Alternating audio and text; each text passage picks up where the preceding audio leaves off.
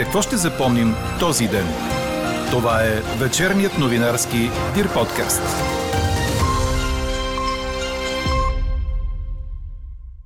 Докато не спре органично необходимото печатане на пари, няма как да се сложи край на възходящата инфлация. Още от коментара на економическия анализатор Кузман Илиев да очакваме ли драматично обедняване на българите, ще чуете в подкаст новините. И още от темите на 9 май. Социалният министр предлага увеличение на пенсиите с 10% от 1 юли, както и инфлационна добавка. Денят на победата в Русия. Кратък парад без авиация. Президентът Путин поздрави въоръжените сили с пожелание за руска победа, без да уточнява какво означава това.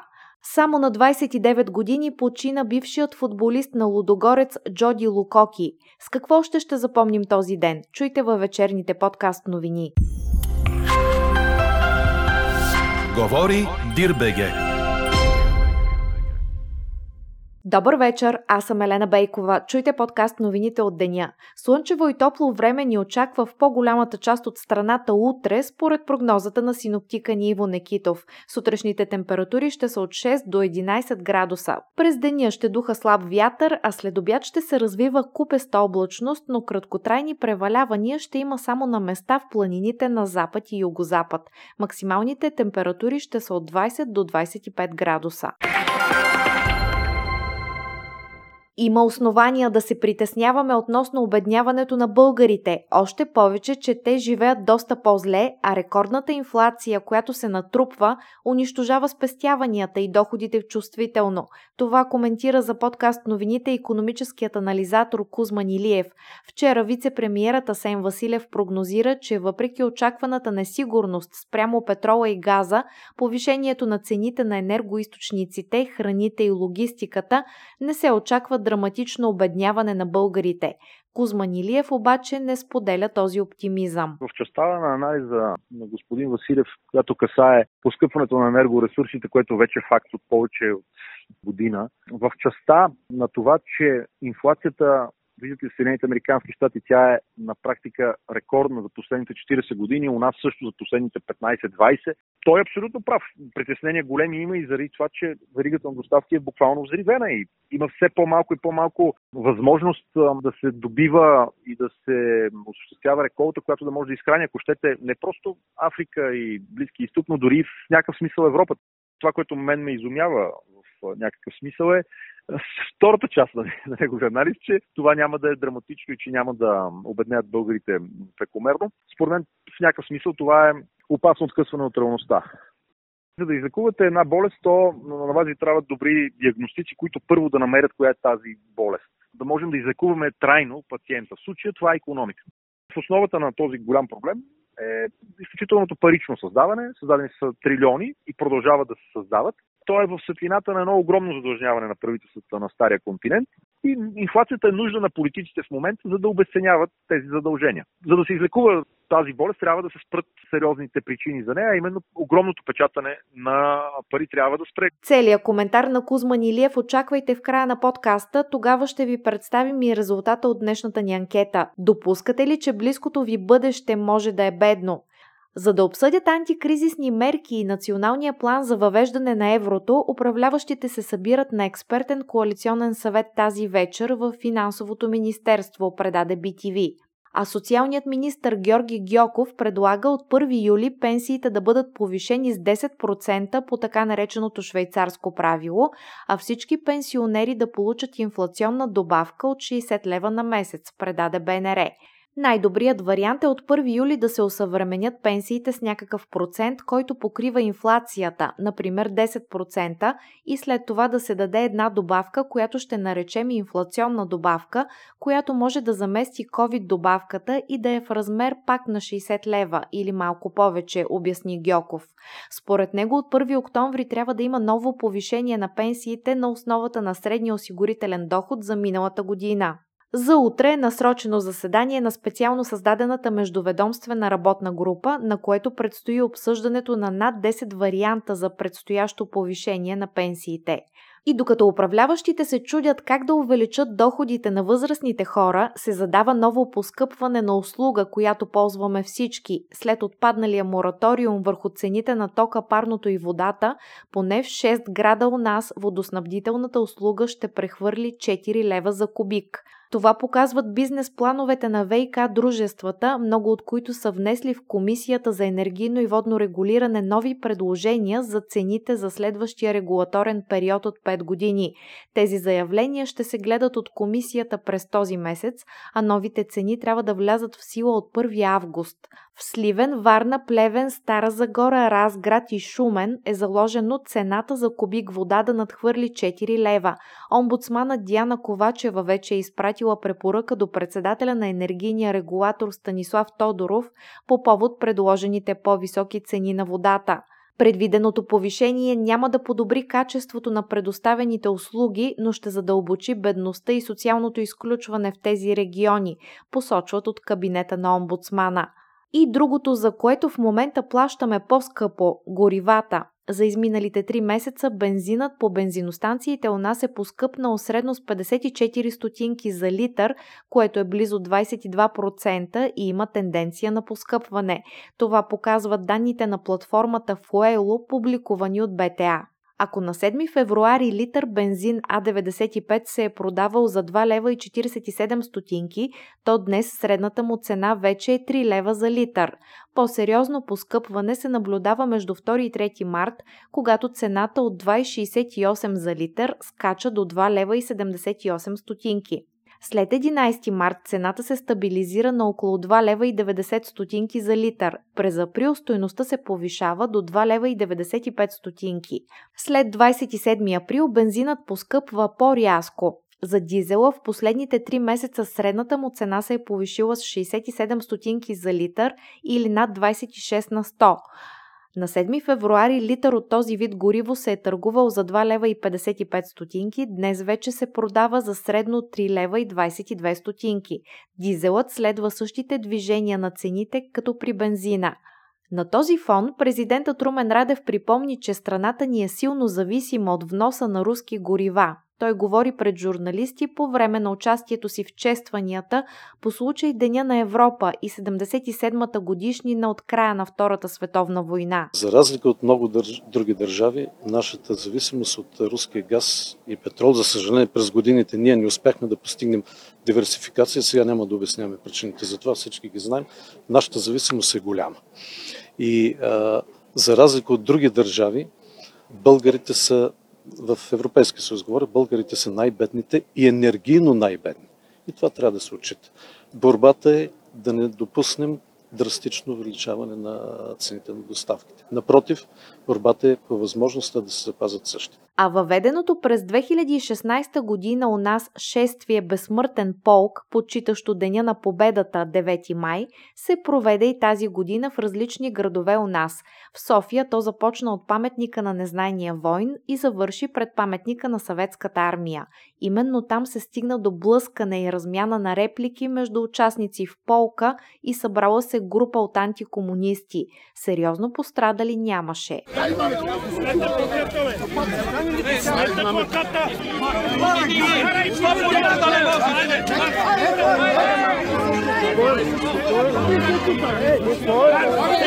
Паметникът усъмна с жълта и синя боя по една от фигурите, като за боядисването му е използван дрон.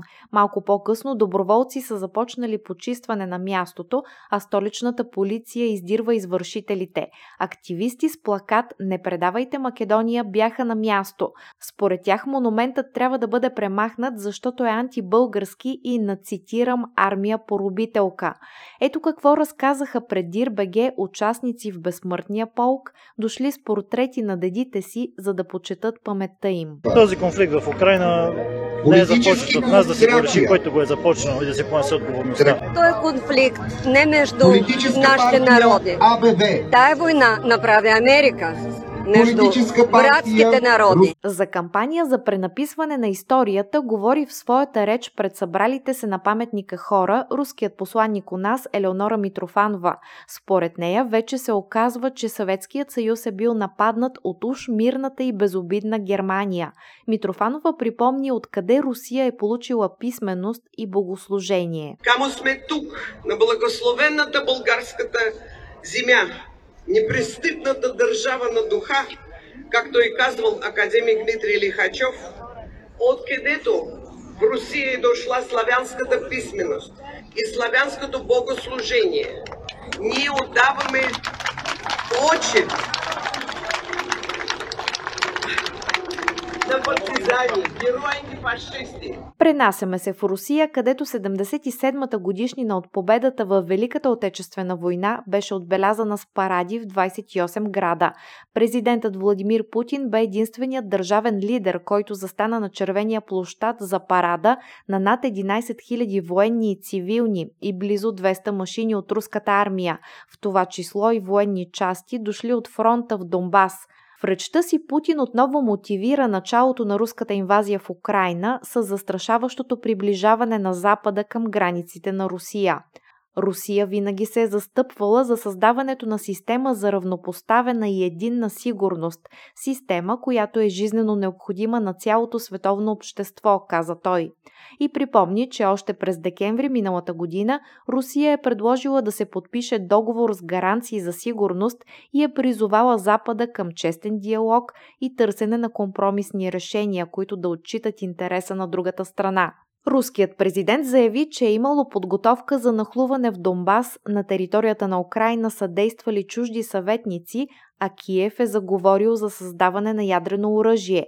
Русия даде изпреварващ отговор на агресията. Това беше принудително, навременно и единствено правилно решение. Решение на суверенна, силна и независима държава, посочи Путин, като допълни, че руснаците е трябвало да защитят своето население в Донбас.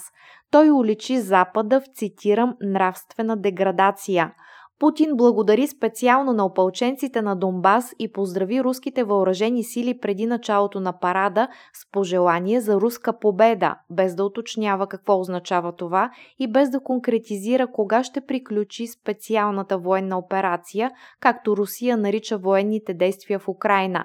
Парадът беше доста по-кратък от друг път, а дефилирането в небето на бойната авиация бе отменено. Според говорителя на Кремъл Дмитрий Песков, това се е наложило заради лошо време, съобщи ТАС. А украинският президент Володимир Зеленски заяви, че страната му няма да позволи на Русия да си присвои победата над нацизма през 1945 година.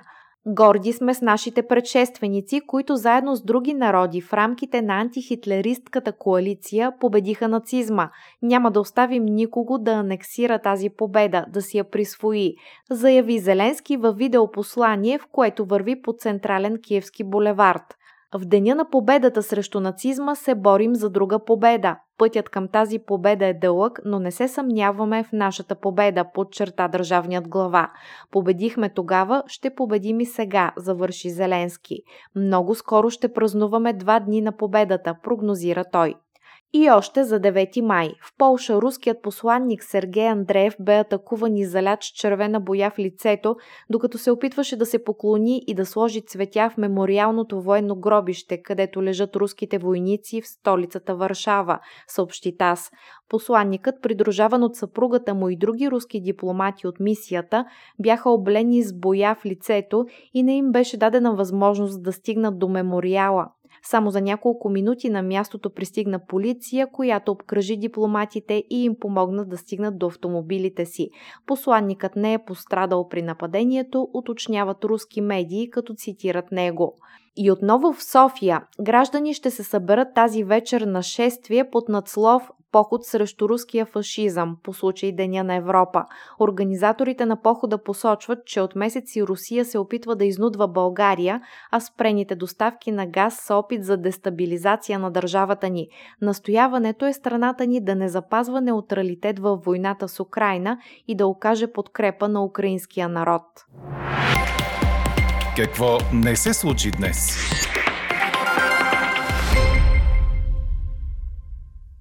Заради кибератаката в системите на българските пощи, днес започналото изплащане на пенсиите в почтенските клонове отново се случваше по-бавно, заради проверка на предоставените от НОИ списъци с имена и адреси. Според информация на пощите, направена проверка в ранния следобед е установила, че традиционните сутрешни струпвания са преминали и работният ден протича спокойно. Новият изпълнителен директор Богдан Теофанидис е разговарял както с служителите, така и с клиентите клиенти на почтенски клонове. Служители споделили, че макар и по-бавно се справят с изплащането на пенсиите и са уверили, че всеки пенсионер ще си получи пенсията. Умишлен палеж е основната версия, по която работи полицията за пожара в дома за възрастни хора във Варна, при който загинаха четирима души в неделя през нощта. Това съобщи директорът на полицията, старши комисар Атанас Михов. По думите му на камерите се вижда ясно как заподозреният за палежа 53 годишен мъж влиза в стаята, където е настанен, вади от дрехите си лесно запалими предмети, поставя ги на празно легло и ги запалва. След това премества вече горящи предмети върху своето легло, след което напуска стаята. Според Михов, жертвите са се задушили в съня си. Персоналът е разбрал много късно за пожара. В момента на избухването на огъня в дома е имало две санитарки. На 53 годишния мъж е назначена психиатрична експертиза.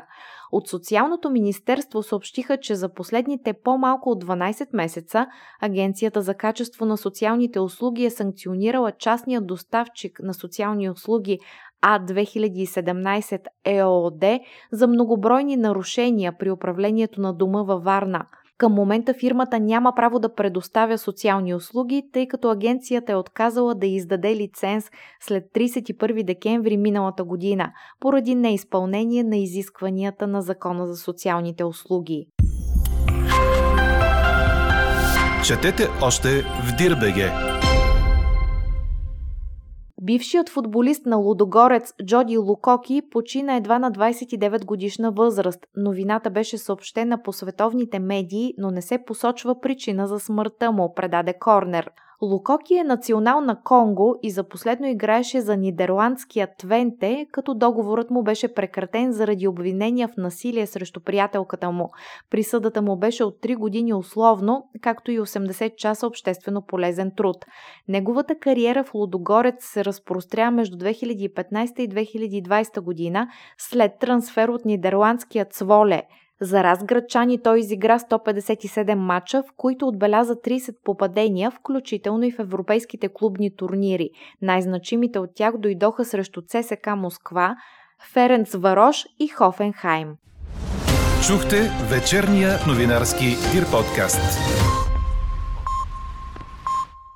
Подробно по темите в подкаста четете в Дирбеге. Каква я мислехме, каква стана? Допускате ли, че близкото ви бъдеще може да е бедно? Ви питахме днес. От над 1100 отговора в анкетата ни, 85% са да. Според економическия анализатор Кузман Илиев, също можем да очакваме обедняване на българите, още повече, че през последната година рекордната инфлация вече унищожава спестяванията и доходите чувствително. Какви са инструментите да се справим с това и какви са аналогиите с кризата през 95-97 година, чуйте от разговора на Елза Тодорова с Кузман Илиев. Връзка с прогнозата на вице-премьера Асен Василев, който очаква поскъпване на енергоисточници, цени на храни, логистика, особено черноморската, и това при сценарий, че войната в Украина продължи няколко години. Но пък той не очаква драматично обедняване на българите. Вие каква прогноза бихте дали, ако продължи войната и ако не? В анализа и в частта на анализа на господин Василев, която касае поскъпването на енергоресурсите, което вече е факт от повече от де-факто година, в частта на това, че инфлацията виждате в Съединените Американски щати, тя е на практика рекордна за последните 40 години, у нас също за последните 15-20. Той е абсолютно прав. Притеснения големи има и заради това, че веригата на доставки е буквално взривена и има все по-малко и по-малко възможност да се добива и да се осъществява реколта, която да може да изхрани, ако щете, не просто Африка и Близки изток, но дори в някакъв смисъл Европа, тъй като притесненията са за фуражите, за говедовътството на стария континент дори. Много сериозни притеснения. В тази част на анализа той е безпогрешен. Просто това, което мен ме изумява в някакъв смисъл е втората част на, неговия анализ, че това няма да е драматично и че няма да обеднят българите прекомерно. Според мен в някакъв смисъл това е опасно откъсване от реалността. Тъй като българите вече живеят доста по-зле и тази инфлация, която се натрупва, акумулира, на практика унищожава спестяванията и доходите на българите, тъй като прави впечатление, че тя вече надминава и разходите за труд на единица работник статистически погледнато. Следователно топи доходите чувствително. Имаме ли някакви инструменти, с които да избегнем такова драстично обедняване? Знаете ли, за да излекувате една болест, то на вас ви трябват добри диагностици, които първо да намерят коя е тази болест. И ако ние виждаме цялостно един много голям проблем здравословен, който се отразява обаче в много системи на организма, ако можем да направим такава, такава аналогия, то някъде има нещо голямо като проблем и ако ние не разберем къде е то, ние просто палиативно ще даваме успокоителни, ще се опитваме да намалим щетата и болката, ако щете, но няма да можем да излекуваме трайно пациента. В случая това е економика. Конкретно за инфлацията, вие отлично знаете, че в основата на този голям проблем е изключителното парично създаване. Създадени са трилиони и продължават да се създават. Разбира се, това нещо се случва не случайно и то е в светлината на едно огромно задължняване на правителствата на Стария континент, които вече са на по 130, 140, 150% дълг спрямо брутния вътрешен продукт. Това са страни като Италия, Испания, Франция, Съединените Американски щати, дори рекордни дългове. И инфлацията е нужда на политиците в момента, за да обесценяват тези задължения. В реални термини, тези задължения са огромни. Представете си, ако имаше една дефлация и цените падаха, което е естествен феномен при криза, и не беше, този феномен не беше контролиран с огромни количества пари, тези дългове феноменални, ако цените падаха надолу, ще да са още по-големи всъщност. И за това се печатат пари и се обесценяват задълженията. Притеснително е, че влизаме в постпандемичната среда, влизаме в условия на война. Тогава се увеличават разходите за бюджетите за отбрана така наречените военни бюджети, което какво значи? Че дефицитите на правителствата и дълговете продължават да растат. Има абсолютно органична нужда централните банки да продължават да впръскват пари, с което подпомагат правителството да се въоръжават. Това го виждаме навсякъде. Натиска е много голям върху България да достигне 2% от брутния вътрешен продукт, дори да ги надмине. Това е повсеместно като тенденция и няма абсолютно никаква причина да считаме, че може да прекъсне тези повишения на лихвите, които евентуално охлаждат този процес на в Федералния резерв или евентуално Европейската централна банка в септември или когато реши да го направи, са изключително скромни и на фона на галопиращата инфлация реално не, почти не влияят под никаква форма. Когато тази инфлация е в съчетание и с а, много сериозни рецесионни напрежения, виждате, че вече на практика и във Франция и в Германия много сериозно се говори за рецесия, на няколко последователни тримесечен отрицателен растеж, комбинацията е неприятна. Ние всички знаем, че тя се нарича стагфлация. Спадаща економика и високи цени. Инфлационна рецесия. Какви са начините, може да отговори на този въпрос, който ви много уместно поставяте? Ами, за да се излекува тази болест, трябва да се спрат сериозните причини за нея, а именно огромното печатане на пари трябва да спре лихвите да се вдигнат, за да се ускрути системата. И другото, което е все повече, от гледна точка на предлагането на стоки, да се работи в посока на създаване на повече енергоресурси в самата Европа. Защото очевидно този процес на де-факто забрана, отлагане, удари, голяма битка срещу изкопаемите горива, като нефт, газ, въглища, се оказа, че има много висока цена, а именно, че техните цени изхвърчака ужасно много. Те са дефицитни, все по-малко се добива от тези горива, все повече пари има, които ги търсят, цените им растат, а в същото време те са много важни за прилагането на този зелен преход, за ветрогенераторите, за соларите, за фотоволтаиците и то се получава магиосен кръг от който ако не се спре първопричината, печатането на пари и не се промени политиката по удар по изкопаемите горива, няма как да се излезе просто.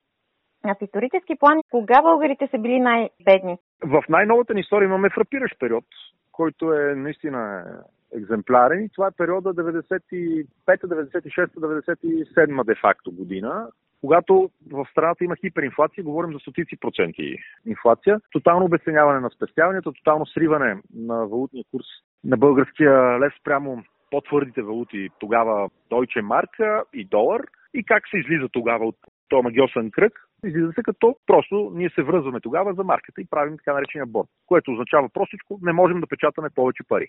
Полека-лека, с спирането на това постоянно впръскване на бензина в огъня, започва да настъпва едно доверие да се завръща у хората. Полека-лека почват да се намаляват огромните дефицити и да се обърнат в излишъци, да се стопяват задълженията на страната. Така че в 2001 година, само 4 години след приемането на борда през 1997 година, ние имахме един практически стопен до към 15-16% дълг спрямо економиката, което е едно много стабилно ниво. Дълговете са стопени, държавата се е прибрала, изчистени са процеси, системата се е изчистила, но това, което трябва да кажем задължително е, че тогава, в онази ситуация, контрола върху парите, политическия контрол върху парите е в български ръце и в много така опасни, корупционни и използващи, злоупотребяващи с награмотността на българи на финансовата след комунизма през 90-те години ситуация, схемаджи, които използвайки Централната ни банка, просто са имали възможност да се напечатат много левове, с които се взимат кредити в чужда твърда валута и това срива курса на лева, хората са обрани. Сега ситуацията е различна. Ние сме в валутен борт, т.е. нашата валута обезпечена с евро. Цялата инфлация, която при нас идва, идва от еврозоната. Там се печатат парите, там темповете на инфлация са по-умерени. Казах ви основната причина, разбира се, има злонамерени елемент с обезпечаване, с обеценяването на задълженията на правителството в Европа, но е много по- така, политически коректно се случва целият процес, така да го кажа. И все пак, нещо, което е ключово в нашия разговор и трябва да го подчертаем, че когато си вързан за такава проинфлационна валута като еврото, чрез валутния си борт към нея, обикновено ти се явяваш периферия на центъра, парите се впръскват в Париж, в Франкфурт, в Брюксел, те постепенно вдигат цените в, в центъра, в, централна, в, Западна Европа и в Централна Европа и върват към периферията България. И, и идват, когато цените вече навсякъде са нараснали повече. Затова доматите гръцките Сливен струват същите домати, струват повече, отколкото в центъра на Париж в центъра на Франкфурт. Това се нарича ефекта на Кантион. А, много простичко мога да ви го нагледа. Хармонизирания индекс за потребителските цени в България, който най-много отговаря на индекса в е, Европа и в еврозоната, е 10,5 на 100. В една Франция е 5%. 5, 6, 7. Тоест, ние, инфлацията при нас е почти два пъти по-голяма, виждате. Това е естествен феномен, той не се обяснява. Много често, когато се говори за еврозоната, се казва, че много е страшно, че цените ще, тук ще станат по-високи и така нататък.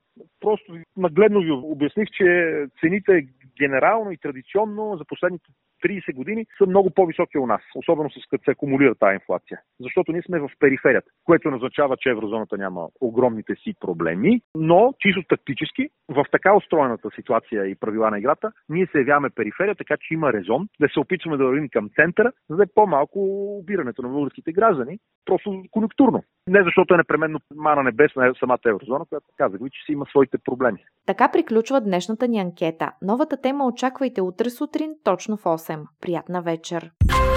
Слушайте още, гледайте повече и четете всичко в Дирбеге.